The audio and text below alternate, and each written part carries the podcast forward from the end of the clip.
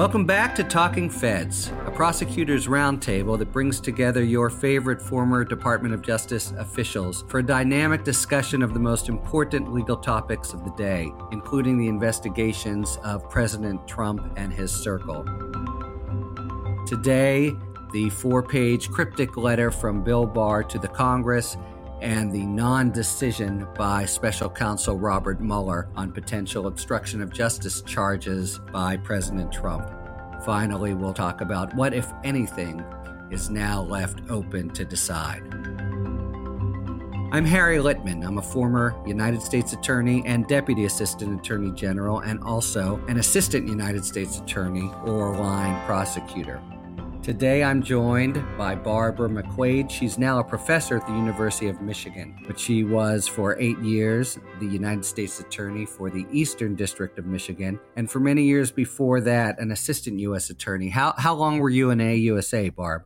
12 years, Harry, and I find that experience to be more relevant even than the experience as U.S. Attorney, being a line prosecutor. And did you pretty much cycle through all the uh, different divisions in the Eastern District, or were you focused on one in particular? Well, I started in our general crimes unit doing a whole host of all kinds of miscellaneous cases, but I spent most of my time as an AUSA in the National Security Unit, focusing on those kinds of cases. Uh, with Barb and me is Mimi Rocah, who you've seen many times on MSNBC, as you have Barb. She's now a distinguished fellow in criminal justice at Pace Law School. Before then, you were also for many years an assistant U.S. attorney in a sleepy office in, uh, on the East Coast. where were you, and and how long were you there? I was at this uh, place called the Southern District of New York. You may or may not have heard of it.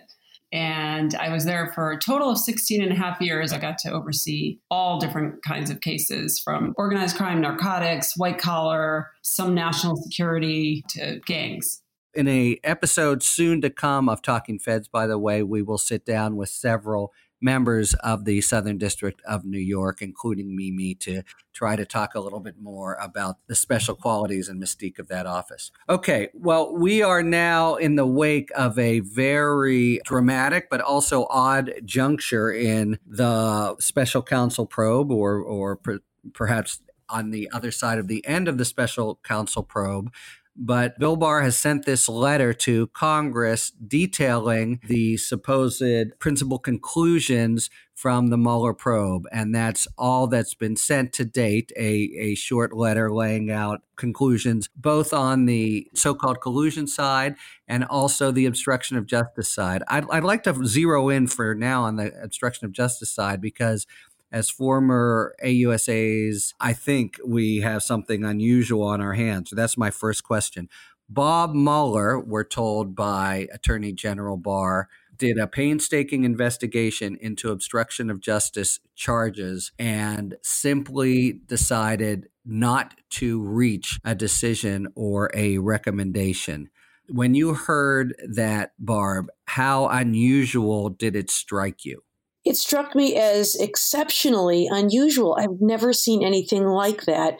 Uh, all of us have been involved in cases that were very high profile, where we probably provided notice to a higher decision maker if we were an AUSA, certainly to the U.S. Attorney, but even within the Justice Department, if you had a very significant case, you might provide notice to the Attorney General, but you would at least give a proposed recommendation. You wouldn't say, well, here are all the facts, boss. I leave it for you to decide this case uh, you would make a proposal. You would say, I recommend prosecution or I recommend declination. And these are the reasons, even if you plan to defer to their ultimate decision. It, it struck me as very strange to ask him to make the ultimate decision there. Okay, um, Mimi, what are what are your uh, thoughts about how unusual this is? So I uh, agree with Barb that it, it does seem very unusual if we look at it in the context of, you know, sort of normal prosecutions, let's call it, i.e., not where the president of the United States is the, or at least a subject um, and maybe target. Mueller was trying to punt the decision to Congress. And at first, I thought that was sort of not appropriate. I, I, was surprised. I mean, I still am surprised by it, but I was a little bit upset about it. The more I've thought about it, the more I think that I understand that particularly if he found the question of obstruction of justice to be a close call, or even if he didn't, the fact that he knew that Trump couldn't be indicted on it because of the Office of Legal Counsel memo uh, policy that he thought the evidence should be laid out and in the hands of Congress. And in fact, I believe that's what the independent counsel did in the case of Nixon. He didn't make a decision and he handed it to Congress once it was unsealed by the judge. What happened here and is really shocking is that going back to the football analogy, Barr came in and he intercepted or grabbed the football. And I'm not sure that's what Mueller intended. And that is what seems to me to be, you know, sort of the most inappropriate part of this. Now, I want to go back to that in a second. I'll just add my two cents here about the un- how unusual it is to say unprecedented. I've never seen a case uh, in which you, a, the uh, office working it wouldn't not just have, but want to have a, uh, strong stake. They would, in fact, try to protect their own prerogative to make the decision. They're the ones who have the sweat equity. They've been up close to the evidence. They really there's a reason that that they're in a better position. They've been investigating it, seen all the people in the grand jury, and there they would be just it would be part and parcel of their professional role to, if not make the decision, to at least uh, weigh in and fight for it. So this uh, straddling here and throwing up one's hands is really, really perplexing, and coming from no less a professional than Robert Mueller makes it triply so. We'll understand it one day, but right now we we really don't. But I want to return to Mimi's point. So Mimi, you just said I think you either assumed or surmised what was going on as Mueller decided, under the circumstances, it should be left to Congress. Now, all we know from the Barr letter is, well, these were hard issues of law and fact. Barb, do you agree that that the likely reason Mueller decided to uh, shrug his shoulders was the appropriateness of handing it off to the Congress, or do you think there's potential other reason? Why do we think Mueller would have done this? I don't know, and that's why I think we are likely to see Congress asking or subpoenaing Robert Mueller and William Barr to come before them to answer these questions. I can't imagine that we've gone through this whole process of appointing a special counsel, and the purpose of the special counsel is to give the public assurance that there's some insulation for the decision maker from the chain of command in the executive branch, that you've got somebody there that whose opinion you can trust.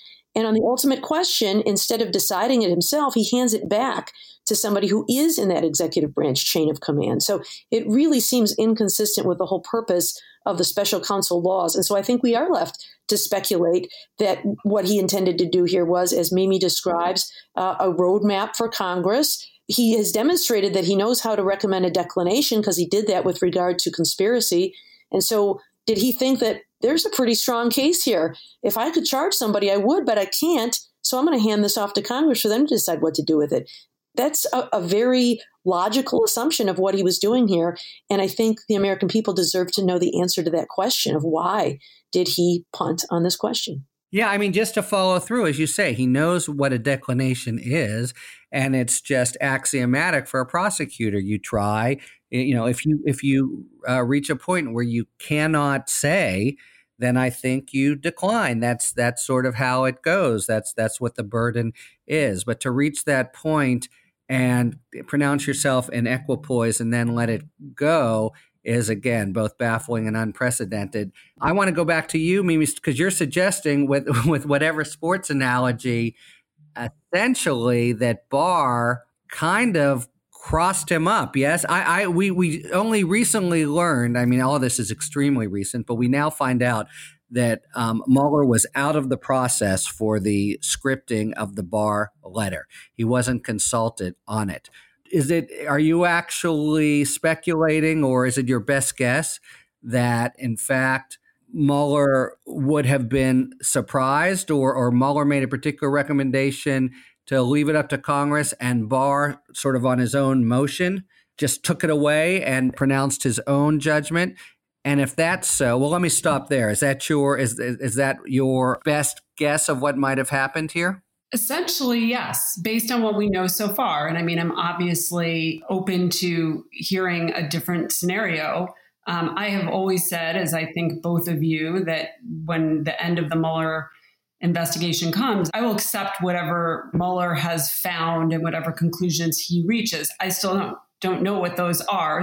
And the same is true for, for this issue that we're discussing. If Mueller, we learn that, you know, actually this is what he intended, I mean, obviously, but I think there's a couple of hints as to why I am, am, sort of going down this path. I mean, one is, as we've all been saying, this is so unprecedented. Two is just what we know about Bob Mueller. I mean, this is a person who, for decades, both in you know military service and in public service made hard decisions this is what he took this mission on for so i, I would find it surprising for him to say no i'm just going to leave it to the political branch after all of this meaning political appointees and i'm just not going to make the decision because it's hard there must have been some other motive behind it and other thinking and the only other thinking that makes sense is this is a decision that Congress needs to weigh, not people within the executive branch and not even the special counsel.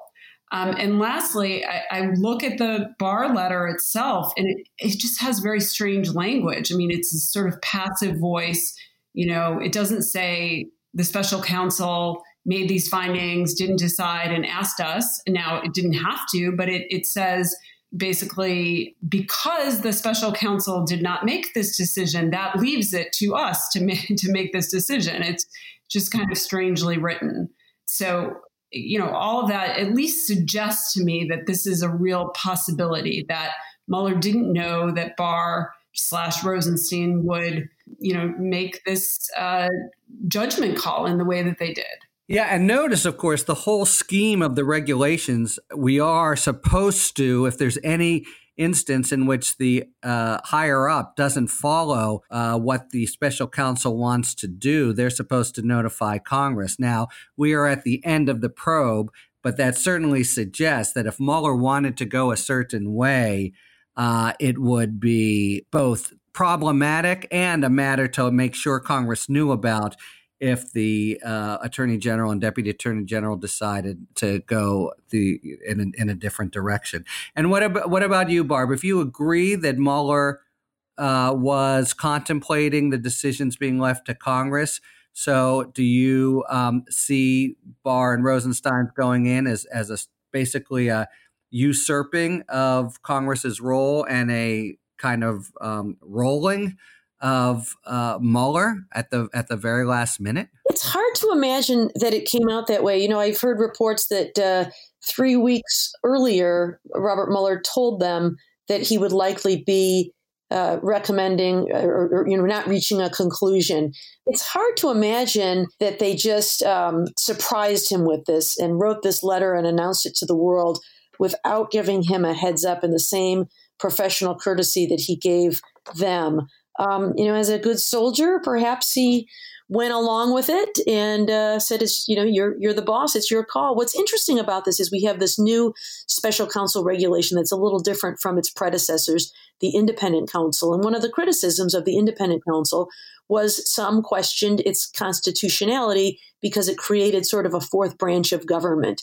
That was the uh, you know famous dissent by uh, Justice Scalia in the Morrison versus Olson case. But uh, this was designed to become more of a part of the Department of Justice so that the Attorney General did have some oversight over the special counsel. But it leaves it, I think, in a very unsatisfying place because it appears that Barr may have the power to do this. And as someone who has expressed an opinion of a strong uh, view of executive power, he may have thought that he had not only the power, but also the responsibility to do this. And so I think until we see both of them before Congress and ask them these questions, it's going to be hard to know what Mueller's motives were, whether he intended to leave this for Congress, and what Barr's motives were. I mean, did he intend to make this decision all along? If that's the case, then we didn't need a Robert Mueller. We just needed a bunch of FBI agents reporting directly to, to William Barr. Yeah. Okay. Um, and of course, yes, we we're talking about these two, but there is a third person involved here, and I think uh, we should. We're we're short of time on this topic, but let's close it out with both whatever final thoughts you have, but also in particular, what about Rod Rosenstein here? You can maybe point to. You can note of Bill Barr. He doesn't have prosecutorial experience. You can note of him. Some would suggest maybe more of a political attachment to either the party or the president. But he's joined here by Rod Rosenstein in this judgment, both on the merits that there's no obstruction and also just the decision to go ahead in the first place. We've most of us know and have worked with Rod. How does that go into the calculus in your mind about what might have happened uh, here, starting with you, Mimi? Well, I mean, it, it gives me more pause. I mean, because in the sense uh, that pause the other way, pause about what I've been saying about this sort of being um, hijacked by Barr. I, I mean, I have had faith in Rod as a public servant, as someone who was trying to do whatever the law and the facts dictated and not a political person you know somebody driven by politics here as as I do view Barr.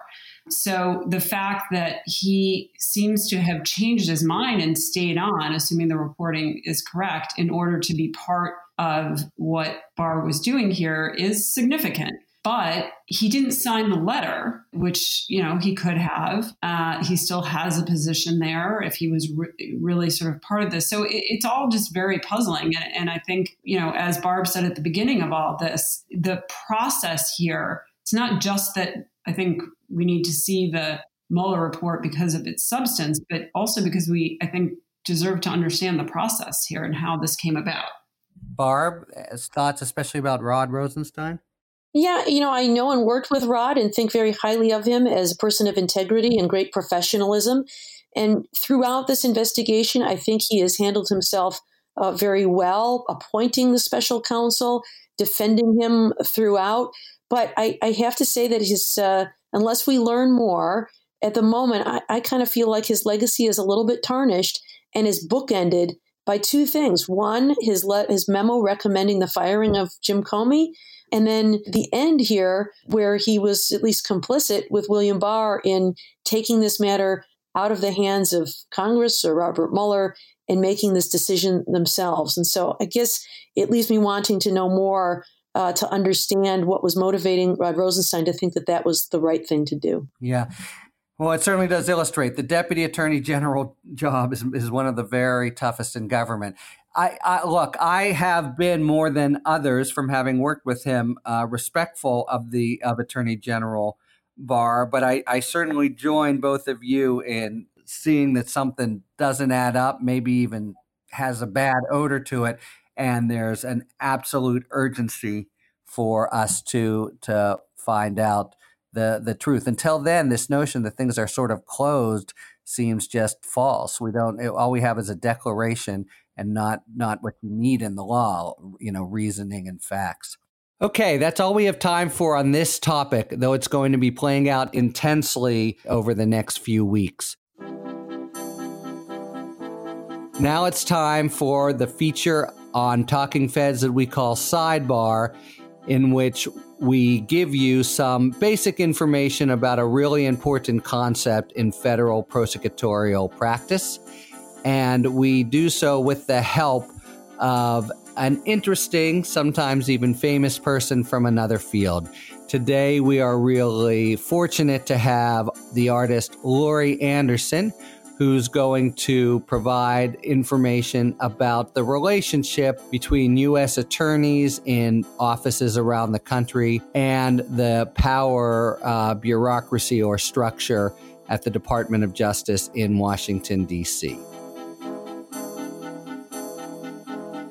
What is the relationship between U.S. attorneys and Main Justice? The Department of Justice, headed by the Attorney General, is responsible for law enforcement and policy in this country.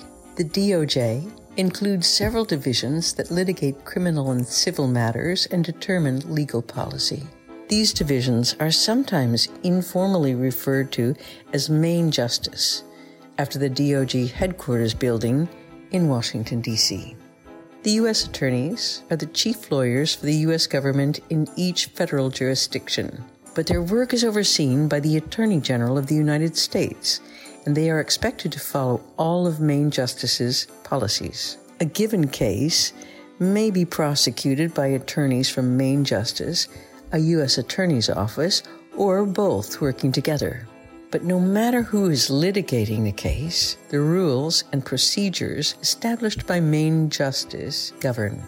The Southern District of New York, or SDNY, has historically been given considerable leeway in determining which matters to focus on and what steps to take in a given case. Because of its independent streak, the SDNY is sometimes affectionately referred to as the Sovereign District of New York.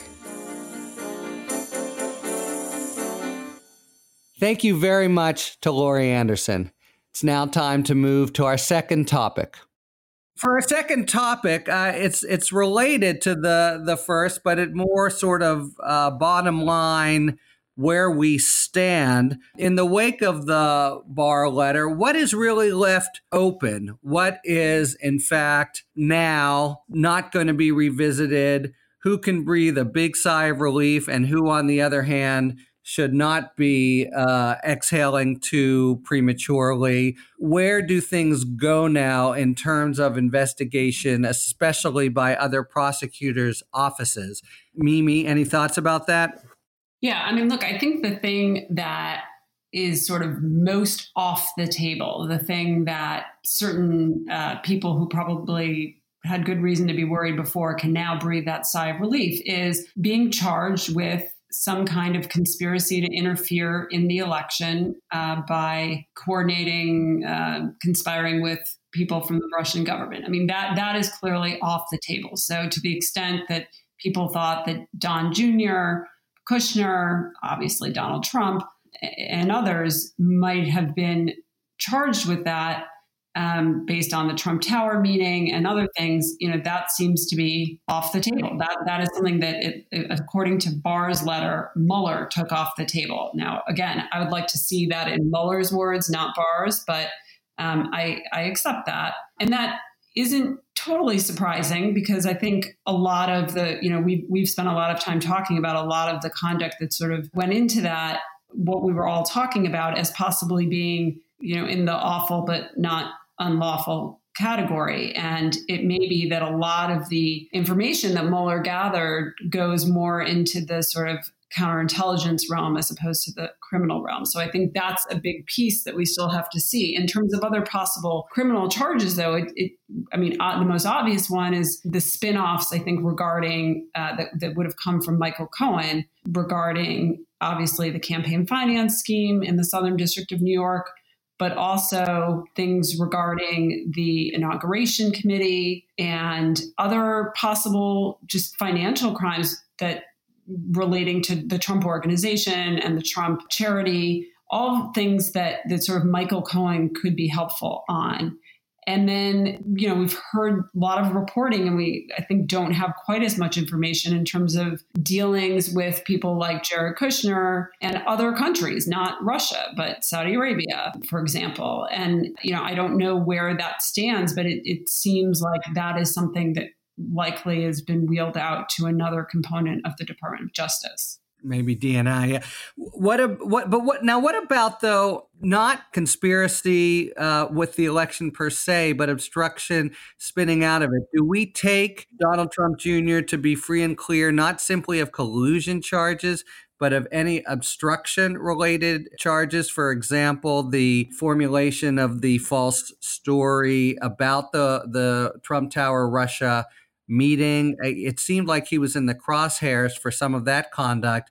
Is that, do we uh, assume, all a, a, dead letter now? Anything having to do with uh, with uh, obstruction, even not including the president? I think so. Um, technically, not necessarily. We've seen Robert Mueller take a pretty narrow view of his mission, focusing on uh, Trump and Russia conspiracy matters arising from that investigation and then obstruction occurring within it. By not finding conspiracy and leaving the question open as to President Trump with obstruction, it, it seems to me that obstruction with Don Jr. would be all rolled up into that. But it is possible that he has handed that off to others, as he handed off the Michael Cohen case, for example, uh, the Maria Butina case, some of these other cases that go to the heart of the case. So it is possible.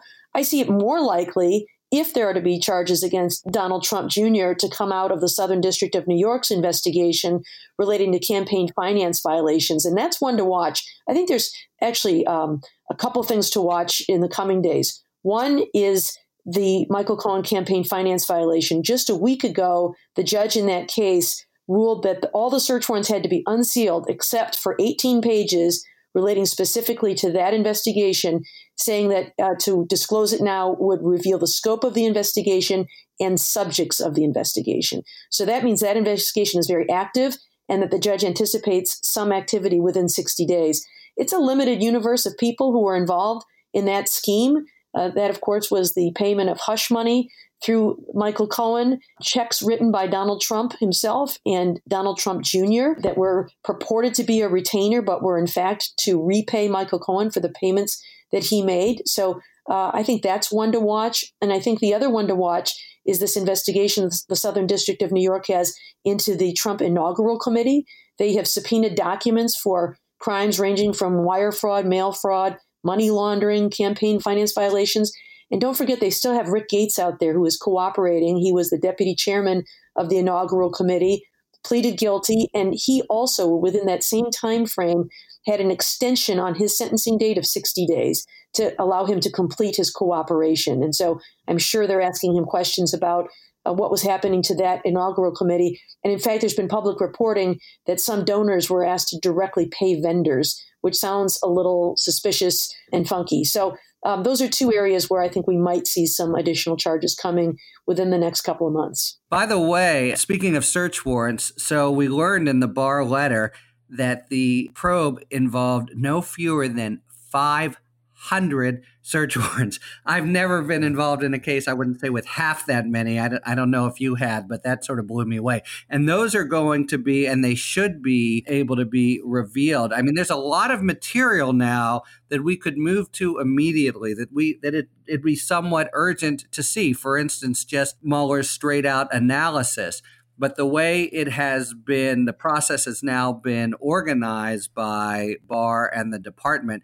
They're going to go through this painstaking Rule 6 grand jury analysis, which for our listeners, you know, means trying to determine if any of the material from the grand jury can now be revealed. That's going to take a while and could even lead to some court battles all and during that time we are presumably not getting things that we could get and we really, really do um, need to see. Mimi, what do you think about what happens now to Roger Stone? Um, look, I mean, he's charged. I, I, I, don't think it should change anything with respect to his case. I mean, he may have some motions that he's going to try and make, trying to use what Barr has said about you know Mueller's findings about no conspiracy with the Russians, no obstruction. But I, I mean, I don't really see those going anywhere as a legal matter in terms of Stone's obstruction case. That case seemed pretty solid based on you know what what we knew laid out in the indictment.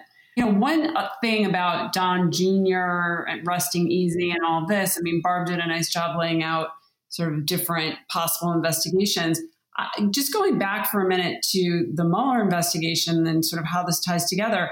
While we can talk about how why Trump wasn't interviewed and how complicated that would have been. I still don't understand why Donald Trump Jr. wasn't interviewed, at least as a witness. I mean, he was at the Trump Tower meeting, he was part of the cover up story relating to that. So I find that surprising. And part of, you know, one theory had always been that he wasn't interviewed because he was a target.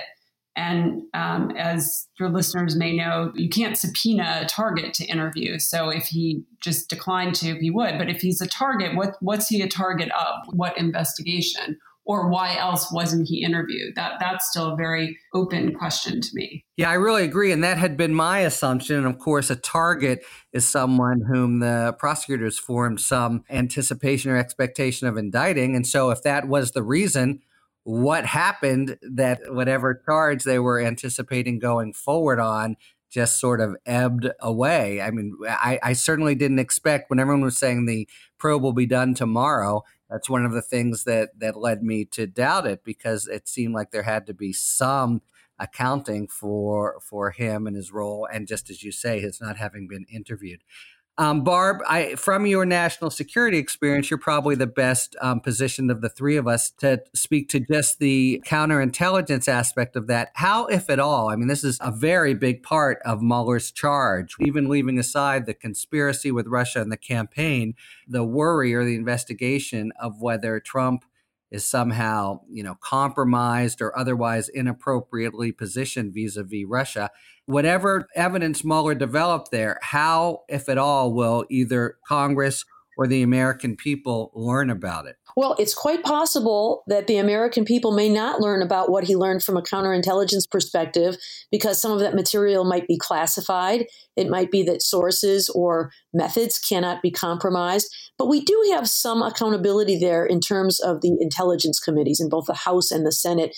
That was part of the, the FISA compromise that we we're going to have more oversight over the executive's use of uh, intelligence collection in exchange for that power to collect intelligence we get some oversight from Congress, and we get the FISA court. And so uh, I think that the intelligence committees are entitled to a briefing on what he learned. It may be the case that some of what he learned is uh, shared with the public, but a big part of a counterintelligence investigation is really just to learn what our adversaries are up to so that we can defeat them. Sometimes the best way to defeat them is through criminal prosecution. But that's not the only way, and it's often not the best way. Sometimes it is allow them to keep doing what they're doing and just watch them. Sometimes the best strategy is to feed them false information so that they go off in the wrong direction. But learning about their capabilities so that they can be neutralized is the ultimate goal of a counterintelligence investigation. And so I hope that at the very least, Robert Mueller has learned how Russia went about trying to interfere with our election. He did reveal in those two indictments the troll farm indictment that talked about the social media campaign, and then the hacking indictment that talked about the hacking, stealing, and staged release of emails will help give insights to those seeking to protect our elections in the future. Okay, um, that's all we have time for. We're going to end this episode, like all episodes of Talking Feds, with a listener question that we, uh, the feds, have to answer in five words or fewer, fewer as my uh, children have reminded me. And today's um, uh, question comes from a listener, Penny in Michigan, who asks Can Trump pardon himself? Uh, Mimi, you want to take a go at this first? Five words or fewer? He shouldn't be able to. Barb? No, but he will try. That's better than I had. Probably not. Okay, thank you very much, Mimi Rocah, Barb McQuade, and stay tuned. We're in a pretty dramatic patch here in the wake of the Barr letter with a lot of important things that we're waiting to learn and just don't know. If you liked what you heard, please subscribe to us on iTunes, Spotify, and Stitcher. You can follow us on Twitter at Talking Feds Pod to find out about future episodes and other Feds related content. And you can also check us out on the web at talkingfeds.com. And don't forget to submit any questions to questions at talkingfeds.com, whether it's for five words or less or general questions about the inner workings of the legal system for our sidebar segment. Thanks for tuning in, and don't worry, as long as you need answers, the feds will keep talking. Talking Feds is produced by Infinite Gain Productions, Dave Moldovan, and Rebecca Jackson. Production assistance by Sarah Philpoom. Writing and research by David Lieberman. And the incredible Philip Glass graciously let us use his music. Special thanks to artist Laurie Anderson for today's sidebar. Talking Feds is a production of Delito LLC. I'm Harry Litman. See you next time.